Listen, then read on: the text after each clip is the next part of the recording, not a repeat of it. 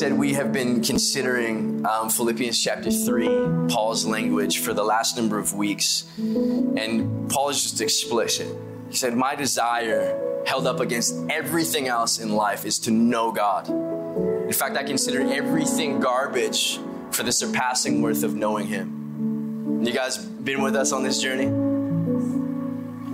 Yeah, let's read a little bit more. Philippians chapter 3, he, verse 10, it says this I want to know Christ to know the power of his resurrection and participation in his sufferings, becoming like him in his death, and so somehow attaining to the resurrection of the dead. Listen to this, verse 12. He says, Not that I have already obtained all this. Like I know him. If anybody knows Christ, it's Paul. It's not that I've obtained all this, he says, or I've already arrived at my goal to know him, but I press on to take hold of that which for Christ has taken hold of me.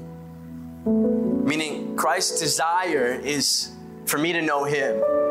So if He's grabbed hold of my life to that end, I'm going to grab hold of His life to that end. Brothers and sisters, I do not consider myself yet to have taken hold of it. But one thing I do, forgetting what is behind and straining towards what is ahead, I press on toward the goal. What's the goal? Thank you, Nikki. What's the goal? To know Him. I press on towards the goal to win the prize for which God has called me heavenward in Christ Jesus. Paul is pressing on to win the prize. The prize is to know Him.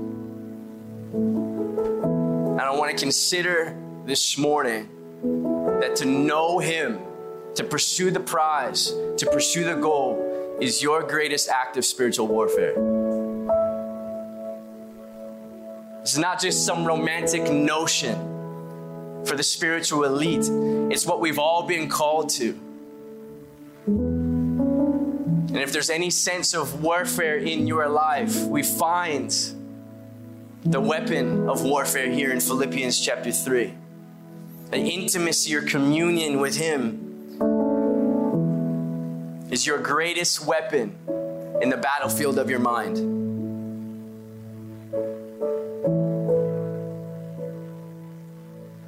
Let's pray one more time. Jesus, thank you for your word.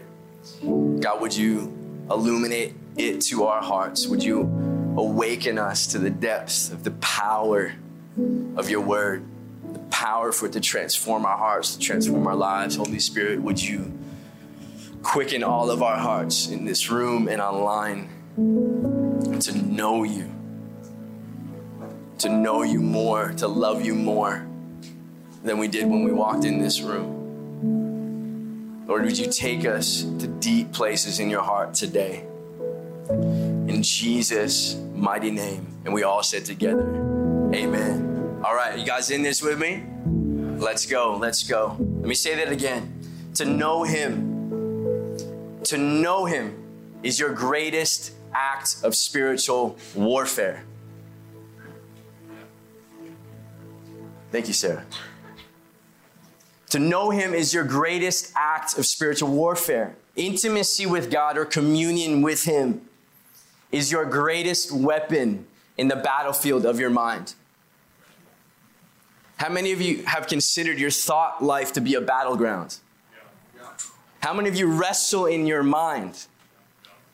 Yeah, it's, it's, it's, it's what makes us human.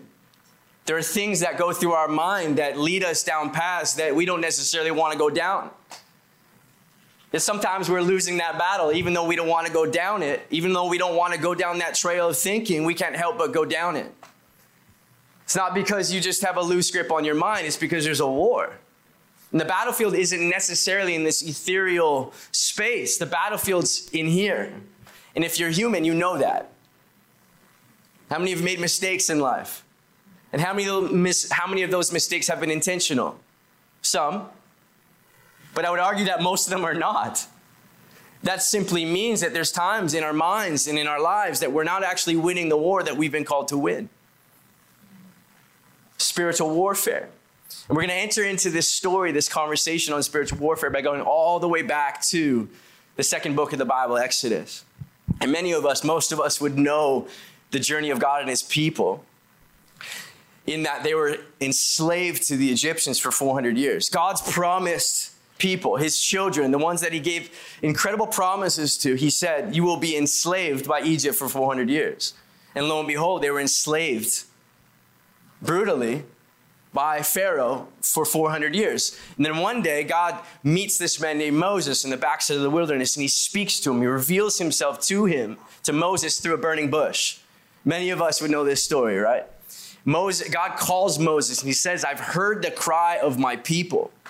I've heard their oppression. I've seen it. They've cried out, and now I'm coming to rescue them. And Moses, I'm going to use you. And so God sends Moses to Pharaoh, and Moses says over and over, God says, Let my people go. Let my people go. And we know that the plagues come, and then Pharaoh finally relents and he lets his people go. And we have this mysterious, intriguing scripture Exodus chapter 13, verse 17. They're they're, they're released from slavery in Egypt. They're on their way. They haven't hit the Red Sea yet. And this was what Exodus chapter 13, verse 17 says. It says, When Pharaoh let the people go, God did not lead them on the road through the Philistine country, though that was shorter. For God said, if they face war, they might change their minds and return to Egypt. Now, this is God's mercy. What he's essentially saying, he's saying to them this they're not going to be able to handle it. So I'm going to keep them from it. Many of us want God to talk to us this way, don't we? God, why are you letting me th- go through this? Why couldn't you take me another way so that I didn't have to go through this journey? Well, let me just tell you, there are infinite number of ways in your life in which God has done this. You're just not aware of it. This is God's mercy. He kept them from war because they, he knew that they would not be able to handle the thought of war and they would go right back to slavery. If we only knew the things that God has kept us from having to deal with, can we just praise Him in this moment? Thank you, for, thank you, God, for the things that I didn't know that you kept me from. This is His mercy, and many of us never give Him praise for this. Life is hard, but, but it's not as hard as it could be. So thank you, God. But on the other hand, there are wars that He makes us face. So logic comes to play here. If there are wars that He keeps us from, but we're still in war at times, we can conclude then that there are wars that He allows us to face. And we see this in Judges chapter 3. Is two generations of leadership later. We have Moses' leadership in Exodus. Moses dies. Joshua comes up in leadership, and Joshua takes the children of God into the promise of God, the promised land, into Canaan. And then Joshua dies, and then here we have this next generation. Judges chapter 3, it says, These are the nations the Lord left to test all those Israelites who had not experienced any of the wars in Canaan. He did this only to teach warfare to the descendants of the Israelites who had not had previous battle experience. God left them in war. The five rulers of the Philistines, all the Canaanites, the Sidonians, there we go, and the Hivites living in Lebanon mountains from Mount Baal Hermon to Lebo Hamath. They were left there to test the Israelites, listen, to see whether they would obey the Lord's commands, which he had given their ancestors through Moses.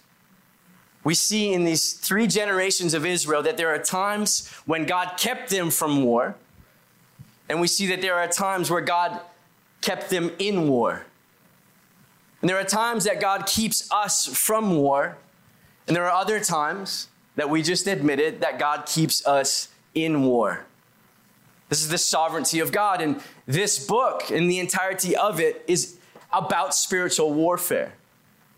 And so much of the New Testament, particularly Paul's writing, is about how to handle spiritual warfare. It is a manual on spiritual warfare. So it's easy to conclude then through all of this that we are at war. Would you agree? Yes. 2 Corinthians chapter 10, if you disagree. Paul says this For though we live in the world, we do not wage war as the world does. The weapons we fight with are not the weapons of the world. On the contrary, they have divine power to demolish strongholds. And we demolish arguments and every pretension that sets itself up against the knowledge of God. What's the goal? To know God. Arguments that set themselves up against knowing God and we take captive every thought to make it obedient to Christ. Paul is saying that we have strongholds. What are strongholds? They are military fortresses. They're safe places. They're fortified places that an army hides in and from there goes out to do war. That's what a stronghold is. They don't war in the stronghold, the stronghold is a safe place for them to hide for when it comes time to go to war. Strongholds. And then Paul describes what strongholds are in our life these safe places that an army can hide to go to war. He says that they're arguments and pretensions that set themselves up against the knowledge of God. So the, the enemy's weapons of war are ideas. Ideas that have lies embedded in them. Lies about who God is, lies about who we are in Him. And so we have these strongholds that are in our minds that, that encase or keep safe the lies that we believe about God and about who we are in God. The war that we're in is not the war that Israel was in, the threat of physical harm, the war we're in is a battlefield in our minds. This is what Paul is saying. The weapons that we fight with are not the weapons of the world. The weapons we fight against and the weapons we fight with are ideas. Ideas about who he is and ideas about who we are in him. So, Paul's goal, again, I will repeat this ad nauseum Paul's goal is to know God. And the enemy of your life, the devil, his goal is this to keep you from knowing God or to keep you in a distorted view of God. Because that's all he's got. All he has is ideas. You go all the way back to the Garden of Eden. How did he first begin his assault on humanity? did God really say? He inserted an idea about who God was. This is his weapon of warfare ideas. He made Adam and Eve question their knowledge of God.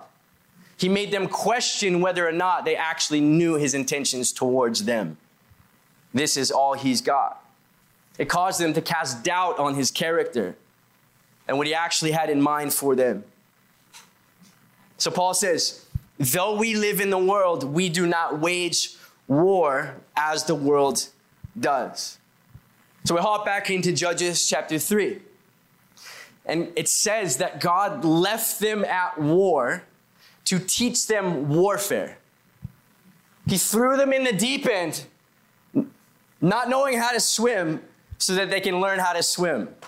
It's the mother bird who kicks the bird out of the nest, knowing that they're going to learn how to fly on the way down. This is what God is saying about his people. He left them at war to teach them warfare because they didn't have any experience with it. So, at first glance, it would seem like God wanted to teach them hand to hand combat or like teach them a new militaristic strategy but we know from reading this story that their strength as a nation was never in the size or the strength or the ability, ability of their military. The nations in the land in Canaan, all the ones described here, were always known to be bigger and stronger and faster, more experienced. As a military militaristic nation, Israel's strength was in who their God was and in his mighty hand. That's where their strength come, came from. So, why is God now so concerned that they learn warfare? Is his mood changing? Have they ticked him off enough that he's like, I'm going to go a different way with you guys now? I'm going to build you into a bunch of Navy SEALs so that you can accomplish the mission that I have for you? Is this what's happening with God? Is his strategy changing about how he wants them to walk it out now? Well, the question that we have to consider in these two paradigms of God's nature is what changed? What changed between him keeping them from war because they couldn't handle it to now, I want you to stay in war so that you can learn warfare? What changed in those three generations? Well, here's what did change. Not his mood, not his strategy. What changed was that God, Yahweh, revealed himself to his people. They grew in the knowledge of Yahweh over three generations. At Egypt, they did not know God.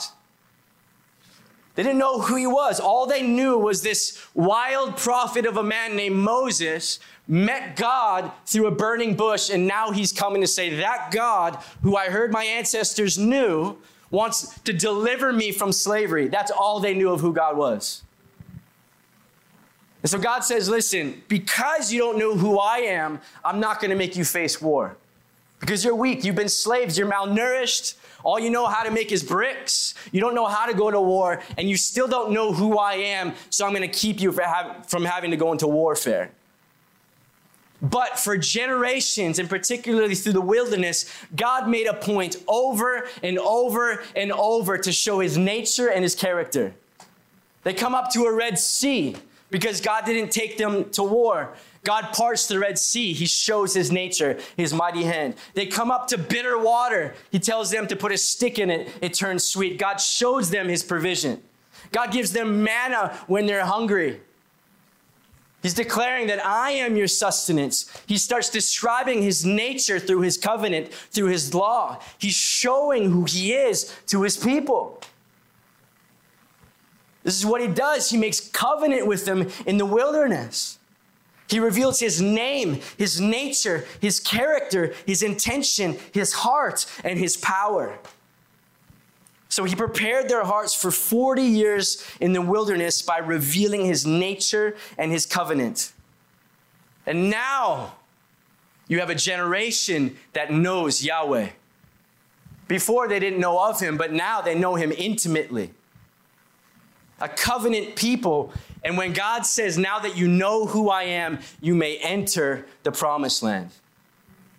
This was the difference between God keeping them from war and now saying, I want to leave you in war to teach you how to fight. In Deuteronomy chapter 5, we see this, what we now know of as the Ten Commandments where Moses writes about these commandments. But at the beginning of the Ten Commandments, God says this He says, I am Yahweh, your God, who brought you out of Egypt, the land of slavery. And then he goes through the Ten Commandments. Before I'm asking you to obey me through the law, I want you to know who I am and what I did for you. He went first. He displayed his greatness and his goodness and his heart towards them. And that was his end of the covenant. And he says, Now I want you to walk in your side of the covenant, which is adherence to the law. But first, before I'm asking you to do anything, I've made it made sure that you know who I am. He reminded them of who he is and what he did first. This is the nature of our God. And then following Deuteronomy chapter 5, you get Deuteronomy 6, 7, and 8 and beyond, where Moses, in those passages, are giving a, a summation of the commandments of God. He's saying essentially, keep these commands, and everything will go according to plan in the land. You just play your part, and God will be who He promised to be in the land. And there was an underlying commandment in all of them. And it was simply this remember who brought you up out of the lands of slavery. Remember and don't forget. Over and over and over again in these passages. Just remember who I am. You have these verses in Deuteronomy chapter 6 called the Shema. It's what the whole nation of Israel was built around. We're going to read it together. Verse 4 in chapter 6, it says, Hear, O Israel, the Lord our God, the Lord is one. Love the Lord your God with all your heart and with all your soul and with all your strength. These commandments that I give you today are to be on your hearts. Impress them on your children. Talk about them when you sit at home and when you walk along the road, when you lie down, when you get up. Tie them as symbols on your hands and bind them on your forehead. Write them on the door frames of your houses and on your gates. All these commands. Why? So that they do not forget the one whose strong hand took them out of slavery. That was the entire point. Just remember who I am. Don't take their gods, don't entertain their cultures, don't take them as slaves. Remember who's a jealous God. Remember that you should have no other gods before me. Remember to keep the Sabbath, it's holy. Remember that the reason I'm calling you to do all these things because I am God and I am Yahweh. In verse 10 in chapter 6 says, When the Lord your God brings you into the land he swore to your fathers, to Abraham, Isaac, and Jacob, to give you a land with large, flourishing cities you did not build, houses filled with all kinds of good things you did not provide, wells you did not dig, and vineyards and olive groves you did not plant. Then when you eat and are satisfied, be careful that you do not forget the Lord who brought you out of Egypt, out of the land of slavery. He's not just saying, don't forget, he's saying, remember. And when he's saying remember, it's not like my wife who sends me to the grocery store and says, don't forget to get eggs. When God says remember, He's saying be mindful of me in everything that you do. On your wrist, on your forehead, talk about it when you wake up in the morning, talk about it before you go to bed. At the dinner table, talk about everything that Yahweh has done. Be mindful of me. Don't forget who brought you out of the land of slavery. And here was God's promise in it all there are nations that are larger, there are nations that are stronger, and there are nations that are more experienced with war. But I will drive them out before you. What God is saying here is simply this I am your greatest weapon of warfare. All you have to do is remember who your God is and what He's done for you, and I will drive these nations out with a mighty hand. So we see in Judges chapter 3 that these nations are still there, that God didn't drive them out, and that God left them in the midst of war to teach them warfare. But God, what happened to you promising that you were going to drive these nations out? Well, God's promise was contingent on the other side of the covenant that they don't forget God, that they remember who He is. So when God left them at war to teach them warfare, his desire wasn't for them to learn new tactics for the battlefield. He wasn't testing their war strategy, he was testing their memory. He was letting them experience what it was like to forget who their God was, where their victory actually came from. So, he's not a vindictive God. There was a reason he did this. It was so that they could turn back to where their help actually came from. He left them at war to teach them warfare, but the warfare wasn't how good they were with swords. Their warfare was how well they remembered who their God was. That's why he left them there, because they forgot how mighty Yahweh was. So they started entertaining marriages and cultural pacts and, and things that crept in that caused them to worship other gods. They forgot. They forgot where their victory came from. All they had to do was remember. We have this word in Hebrew, the, the word remember, it's zikar. Z A K A R. And again, it's, it's not just don't forget, it's be mindful of. Fill your mind with God. That's why we see in Deuteronomy 6, 7, 8, 9, he's talking about raising their kids with God in mind. Forehead, wrist, doorpost, dinner table, wake up, go to sleep, Yahweh on your mind. Don't forget, Zakar. Yahweh showed them his nature and his goodness, and he made a point of it for years. All they had to do to assure victory was to be mindful of him. All the ways he came through. Because if he did it then, why wouldn't he do it again?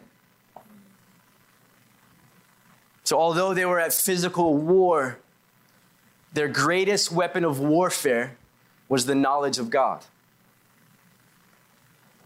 Let me say that again. Although they were at physical war, their greatest weapon of warfare was their knowledge of God. Literally, their greatest weapon of warfare was their memory. So, this word remember in Hebrew, Zakar, I told you, Hebrew is made up of, of symbols, of pictures or pictographs. So every letter actually is a, is a picture or a word picture. And we have three syllables, three letters in Zakar Zed, K, and R, or Zayin, Kaf, and Resh. And the first one here is Zayin. There we go. We got it. And Zayin, the word picture here, it's literally a weapon. The first letter of the word remember is a weapon, meaning that your remembrance of God is your weapon. But in ancient Hebrew, this pictograph was actually a plow. It was a picture of a plow, and the word picture here is to cut like a plow cuts through the ground. The second letter here, the second pictograph is Kaf. And in ancient Hebrew, it was a palm that was bent, that was curved like this. So you have zayin, which is a plow. You have Kaf, which is a palm that is bent like this something that is inferring that it, is moldable or shapeable.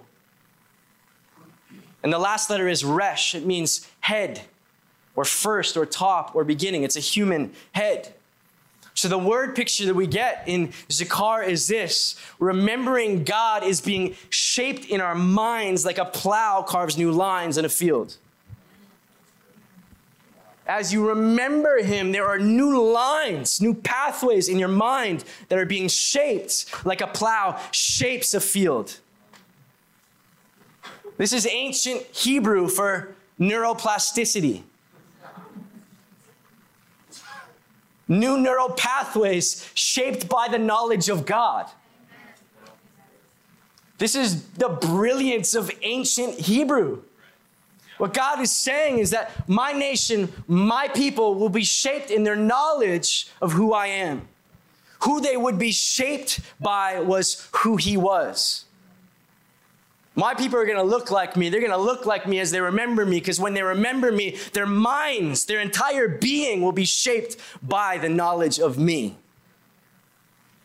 It wasn't just about adherence to the law, it was about how adherence to the law would shape their minds so they would become the people that could walk into the freedom and blessing God desired. And it all boiled down to one thing. Can you guess what it is? Knowing God.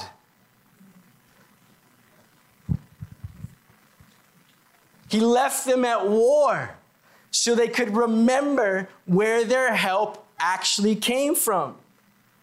And we jump back to Philippians chapter 3 when Paul says, The greatest treasure of my life is to know him. What is Paul inferring? He's inferring that I am shaped by the knowledge of God.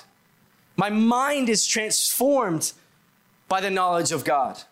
My body is shaped, the neurons in my physical body are restructured and reformed as I consider who He is. That's why He says in Romans chapter 12 be transformed by the renewing of your mind.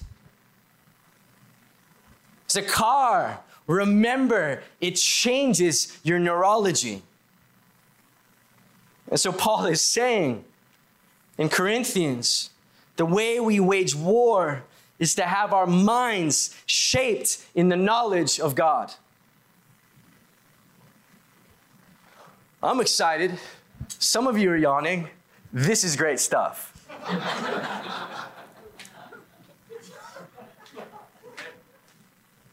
we are at war.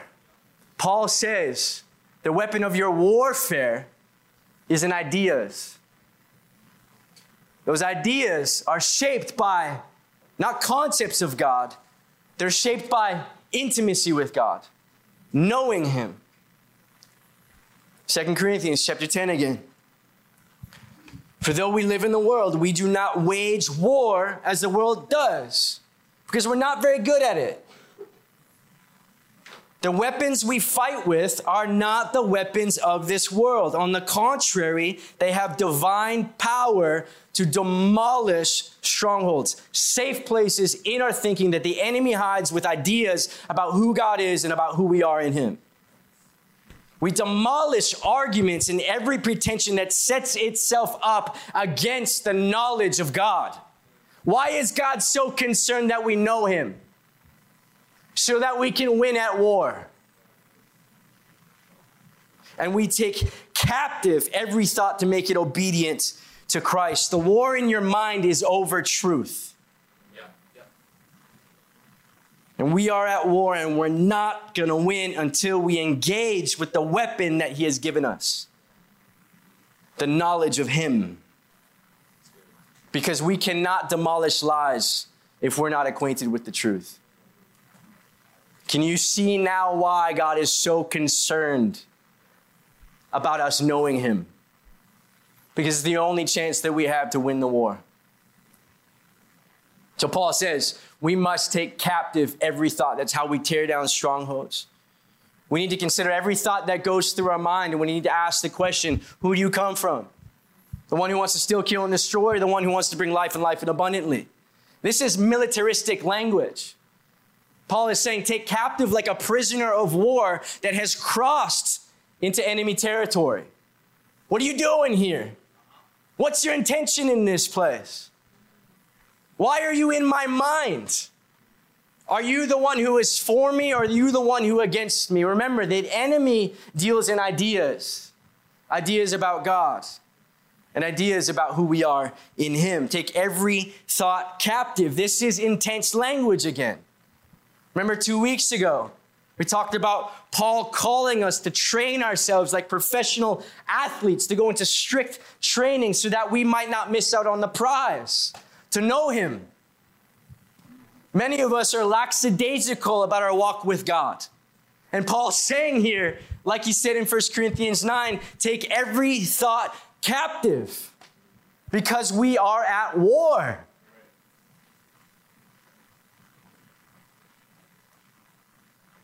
Jesus says, John 8, 31, if you hold to my teaching, you are really my disciples. He says, then you will know the truth, and the truth will set you free. What is the truth setting us free from? Sin? No, his blood does that. What is truth setting us free from? Lies. Strongholds, ideas about who he is and about who we are in him. The truth is going to set us free. But we cannot be set free from the lie if it's not extinguished by the truth. If you hold to my teachings, then you are my disciple. Then you will know the truth because you hold to my teachings, and that truth will be your freedom. Powerful. So, anybody want the truth this morning? Colossians chapter 2, and we're about to celebrate because this is good news. Colossians chapter 2, verse 13, and I want you to prep yourself. I want you to prep yourself, your energy, your face, your demeanor, your affect for what we're about to read. I'm giving you warning so you don't have to hear me whine about how quiet you are afterwards.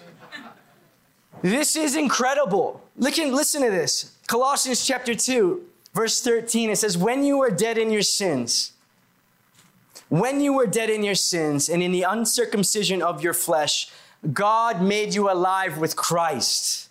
He forgave all of our sins.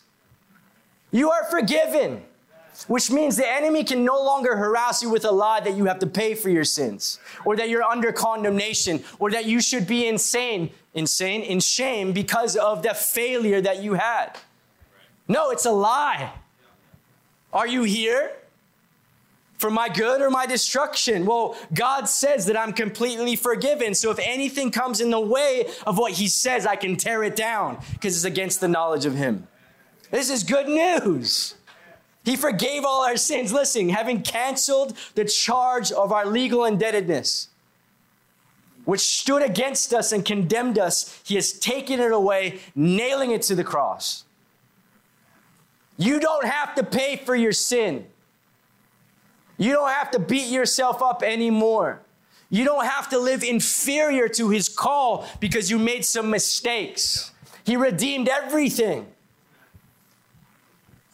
You're no longer in slavery because you have a debt to pay to the one who owns you. No, he purchased your life, paid the ransom took your debt upon himself on the cross. That's the truth. That's the good news. And if anything comes up in the way of that, you tear it down like the lie that it is. This is the war we're in over the truth.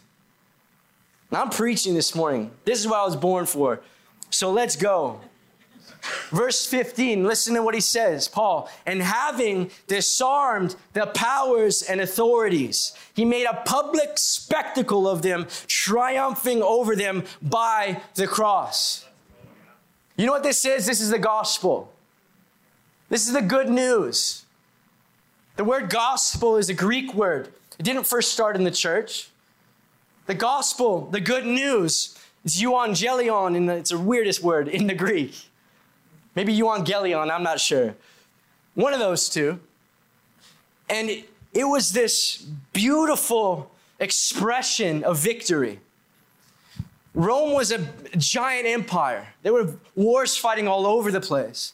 They didn't have Twitter, they didn't have CNN, whatever news you subscribe to.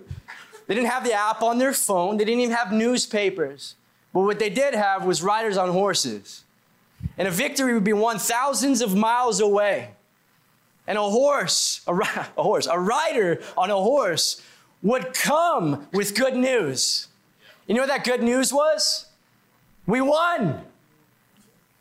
It's over. Go back to living your lives. You're free. That threat is gone. That's the good news. That's what Paul is saying here. Having disarmed the powers and authorities, he made a public spectacle of them, triumphing, triumphing over them by the cross. The victory has been won. The enemy is not actually the threat he presents himself to be. He was made a fool of on the cross. He's been defeated. We just sang it. There's two songs that I wish Sam sang, and he sang them both. He didn't plan those. The enemy's been defeated. We just declared it. And death couldn't hold Jesus down. And then, how great is our God? Let's remember how great He is. Oh, I wish I could sing. I'm not going to do it. if you are in Jesus, the only power the devil has is in your agreement with Him when you believe his lies, subscribe to his ideas. So we know that Jesus has won. We know that the victory has been won on the cross. We know that our sin is somehow dealt with on the cross. We know that that happened. I believe in him. God raised him from the dead. But is that really relevant for what I'm walking through right now? Yes, true. Objectively, God did it. I believe in it. My salvation is there. But what about what I did yesterday? Isn't God a little angry at me for that? Okay, you can have that truth, but I'm going to insert this little lie right here. He's still after us. He doesn't want us to walk in freedom in the blessing of what he's called us to. You see how he works? Do you see the war that we're in?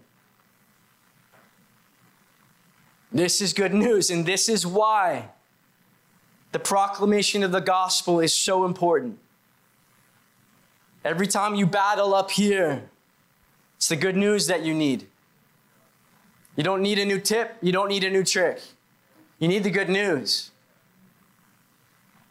You need that rider on a horse that comes through.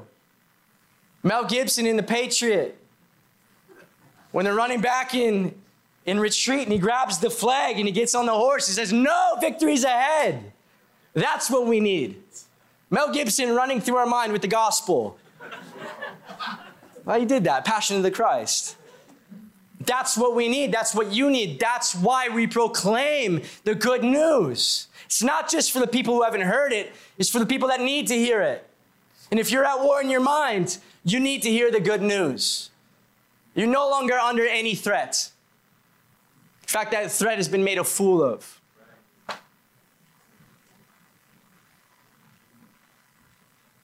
So here's some more good news. We're not called to know him through the law anymore. God's promises are not contingent in our obedience to a law. See in the Old Testament that God left them at war, didn't drive them out because they didn't, they didn't obey. What Jesus said, that's an inferior covenant. I need to come show them who I am in person, in flesh. And then I'm going to send my Holy Spirit and I'm going to write that law on their hearts. They're going to know me not through just a law and their adherence to it. They're going to know me through who I am in them. They're going to know me through the Word and the Holy Spirit bringing the Word to life in us. This is good news. We don't have to know Him through the law anymore. We're in a new and greater covenant contingent on one thing Jesus' sinless, spotless life, not ours. Let's get that in our heads. It's never about how good you are, so it's not gonna be about how good you are. He took our debt upon Himself. I'll say it again. He was the ransom for our lives. Now we can know God in Jesus Christ. We have the Holy Spirit, whose primary job it is, is to testify to us in our hearts who Jesus is. It's his job. You want to know him? Okay, here's who he is.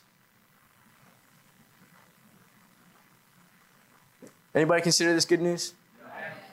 Anybody feel like they're being set free by the truth? Galatians chapter 5, Paul talks about what we know of as the fruits of the Spirit. And I want you to simply understand the fruits of the Spirit. What are they? Love, joy. Gent- Love, joy, peace, patience, kindness, gentleness, self control, long suffering. What I miss? for everybody that's on long goodness, all the, all the beautiful things. My Sunday school teacher is really upset with me right now. fruits of the Spirit. I want you to understand it this way this morning. The fruits of the Spirit describe a life that has been shaped by the knowledge of God. Yeah, it's a wow. Love. The, the, fruit of a life that has been shaped by the knowledge of God. Joy the fruit of a life that has been shaped by that plow in our minds, the knowledge of God, peace, the fruit of a life that has been shaped by the knowledge of God, the fruit of the Spirit, the one in you who testifies to the knowledge of God. This is good news. These aren't just emotional states love, joy, peace, but a life shaped by those fruits. I mean, what does a life look like that has been administered to by one who is love or peace. I'll make drastically different decisions with my life when I'm at peace than when I'm anxious. When I'm loving and, and, and not hating. When I'm patient. That's what the fruit of a life who acknowledges and knows God looks like. One that's been shaped by love, shaped by peace? What about your relationships as you're shaped by the knowledge of God? Who doesn't want to be around a peaceful person or a loving person? What problems in the world would be solved by a life that emits the fruit of the Spirit? It all comes back to knowing Him. Like, my God, what would my life look like if I made all my decisions from a state of joy? That's his desire for us. So we're talking about knowing God. And when Paul says, I want to know God, he's not just talking about mental assent. He's not just talking about the law, because he knew God through the law. He's talking about intimacy with God. He was talking about experiencing God, like we experienced him in worship today. Like we experience his provision and we experience his kindness. We experience his forgiveness. We're experiencing God, not just ideas about God. And a lot of how we talk about that in the church is in this word called intimacy. A lot of intimacy with God. And a lot of us are thrown off by that because it's reserved for certain camps or for certain types of people. But this is what Paul is talking about. He's talking about intimacy with God. And if you read the Psalms, my goodness, David was talking about intimacy with God. My heart yearns for you. Like, this is desire for God. That's what Paul is talking about. Become intimate with God. I want to be close with Him. We can know Him here, which is great, but inferior to His desire. He's calling us to know Him here, to know Him intimately, like a friend. No longer call you slaves or servants, I call you friends. Holy Spirit is a comforter and a counselor.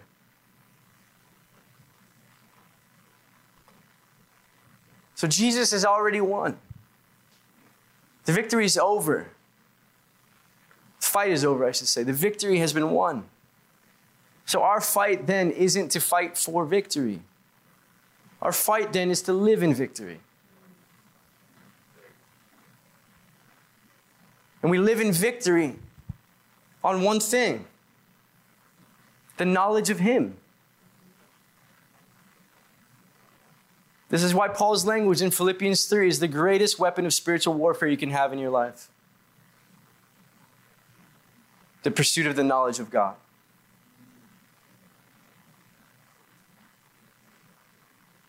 So we come back to the question why is God leaving us at war? Why are there things in your mind that you can't overcome? Why are there things in your world that you keep tripping up over? God, why don't you just snap your finger and save me? I'm your child. If we feel like we're losing the war, He's only training us to stand in victory. He's showing us how to build our life on the truth. Because the truth is no longer elusive, it's no longer evading us. We don't have to travel to the ends of the earth like Indiana Jones to go find the truth. The truth is here it's in Christ, and it's the testimony of Christ in our hearts by the Holy Spirit. That's the truth. That's the truth that will set you free. He's training us in the truth. And so when Paul says, I go into strict training so that I might not miss out on the prize after preaching about the truth, he's saying, I train my mind like an athlete or one at war in the truth. I'm obsessed about the truth. I will not entertain anything other than the truth of God. Nothing that passes my eyes will proclaim anything other than Him. I will not let anything into my heart, into my life, into my family that the truth of God doesn't live in. This is not religiosity. This is warfare. This is freedom. God gave the law so that they could live in blessing. And God says, okay, you can't follow the law. I'll do one greater. I'll send my law into your heart. All you have to do is pursue the knowledge of me in everything that I'm giving you, and you will walk in freedom. Who wants freedom? We're peddlers of the truth. We're peddlers of freedom. We got to live in it like it's true. Going into strict training in the truth. And everybody said, Amen. Amen. Can we close your eyes for a moment?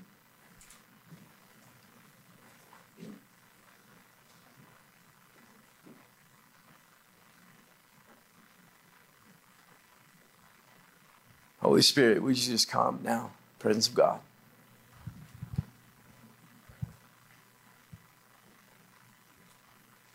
We ask this question today, everybody here and online. We ask this of God.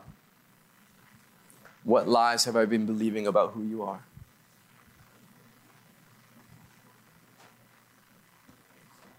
What lies have I been believing about why I can't follow you?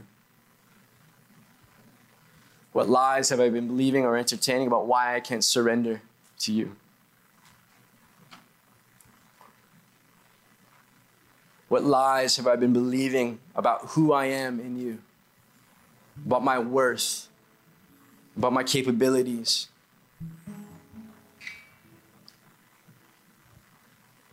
Holy Spirit, come minister. Bring every lie to the light.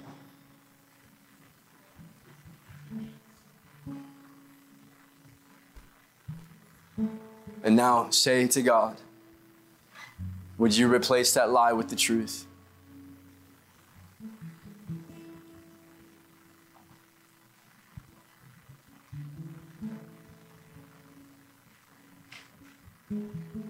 We are more than conquerors. We stand on the side of victory. Nothing can hold down or hold back a child of God. The victory has already been won. You've already been set free. Paul says, it's for freedom's sake that you've been set free, so stand firm then. And don't give in again to the yoke of slavery.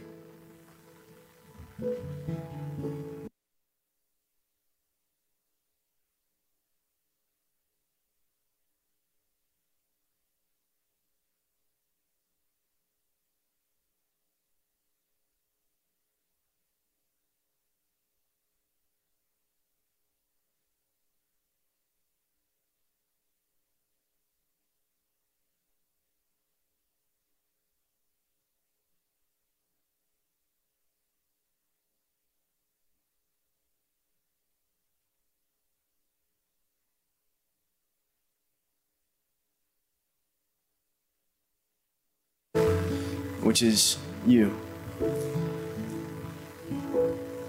And so, if you're in this room today or online and you want to, like me, surrender to the truth, just stay seated, stay where you are. I Just want you to lift your hands, two hands to the sky.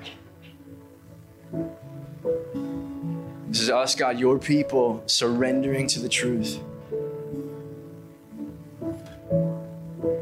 And this is the truth. We have been raised with Christ. We're with you, Jesus. When we were dead in our sins, you made us alive with Christ. You forgave all of our sins. You canceled the charge of our legal indebtedness. You took it away. You nailed it to the cross. And you disarmed the powers and the authorities.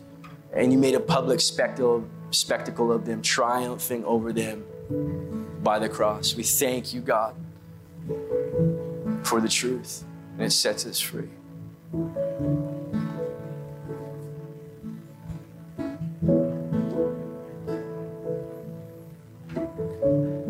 can put your hands down. And just before we respond in worship, I want to get practical with you today. I want to get as practical as Paul gets with this, okay? So that you're not walking out of this room today from watching this message with a lie about you not knowing how to walk this out. Colossians chapter 3, the next chapter, Paul says this. Listen clearly. Put it on the screen. Colossians chapter 3, verse 5. I'm sorry, verse 1. This is the Shema of the new covenant. This is what it looks like to remember God and to walk in his ways. Colossians 3 1. You got it? Nope. Okay. It says, Since then, you have been raised with Christ. Set your heart on things above, where Christ is. If your desire is to know Him, then set your heart where He is, on things above, seated at the right hand of God. And then He says, Set your minds on things above, not on earthly things. For you died, and your life is now hidden with Christ in God. When Christ, who is your life, appears, then you also will appear with him in glory. Paul is saying, Set your heart on things above. This is how you walk out your remembrance of God. Christ is seated there, so make your affections rise to where he is. Set your desires on things above. Paul is saying, Stop following your heart and start telling your heart where to go. You have conflicting desires in your life. If you're human, you know that's true. Paul is saying, stop entertaining the inferior ones or the ones that come in the way of your desire for God. Set your heart, nail it to the place where Christ is seated. And when conflicting desires come up in your life that block you from your desire for God, deal with them accordingly. And then he says, set your thoughts. Not just your heart, not just your desires, not your affections, your thought, your thought life. Go into strict training. Steer your thoughts. In Christ, you have control over your thoughts. Steer your thoughts, train them. And as you steer your thoughts according to the knowledge of God, your body will start to change. You know the manifestation that comes over you when you're anxious or depressed? That will follow the shift of neurology in your brain. Your body will follow your mind. Set your heart on things above, set your mind on things above. This is practical. And then look what he says in verse 5. Put to death, therefore, whatever belongs to your earthly nature sexual immorality, impurity, lust, evil desires, and greed, which is idolatry. Because of these, the wrath of God is coming. You used to walk in these ways in the life you once lived. He's saying, put them to death. If your desire is to know Him, then put these things to death. Because tolerance is the enemy of truth. Don't tolerate the things that God has saved you from and released you from. And in verse 8, but now you must also rid yourselves of all such things as these anger, rage, malice, slander, and filthy language from your lips. Do not lie to each other, since you have taken off your old self with its practices and have put on the new self, listen, which is being renewed in the knowledge of the image of the Creator. Here there is no Gentile or Jew, circumcised or uncircumcised, barbarian, Scythian, slave or free, but Christ is all and is in all. Therefore, as God's chosen people, holy and dearly loved, clothe yourselves with compassion, kindness, humility, gentleness, and patience. Bear with each other and forgive one another if any of you has grievance against someone. Forgive as the Lord forgave you. And over all these virtues, put on love, which binds them all together in perfect unity, and let the peace of Christ rule in your hearts. Since as members of one body, you were called to be at peace and be thankful. If anybody needs a manual about how to walk in the truth, it's Colossians chapter 3. The Word of God is life. Walk in it. Let the message of Christ, the gospel, dwell among you richly and teach and admonish one another with all wisdom through psalms, hymns, and songs from the Spirit, singing to God with gratitude in your hearts. And whatever you do, whether word or deed, do it all in the name of the Lord Jesus, giving thanks to God the Father through him. My friends, these are your weapons of warfare. No excuses anymore. The victory is yours. Stop living beneath it. Amen. Amen. Let's worship.